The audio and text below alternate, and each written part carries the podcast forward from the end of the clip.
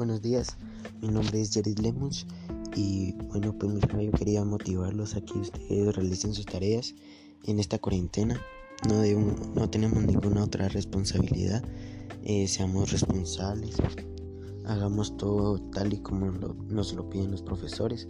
Y recuerden de que ahí sí que cada quien decide si, si fracasar o sobresalir. Así que mucha, a sus tareas recuerden de que eso les va a dar sabiduría, inteligencia y aprendizaje.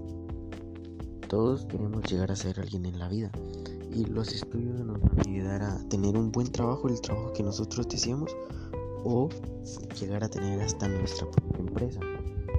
Así que ya saben, pues pónganse las pilas y hagan cada una de las cosas que nos piden los profesores, todas las tareas, hagámoslas a tiempo, entreguémoslas y para poder sacar un buen punteo.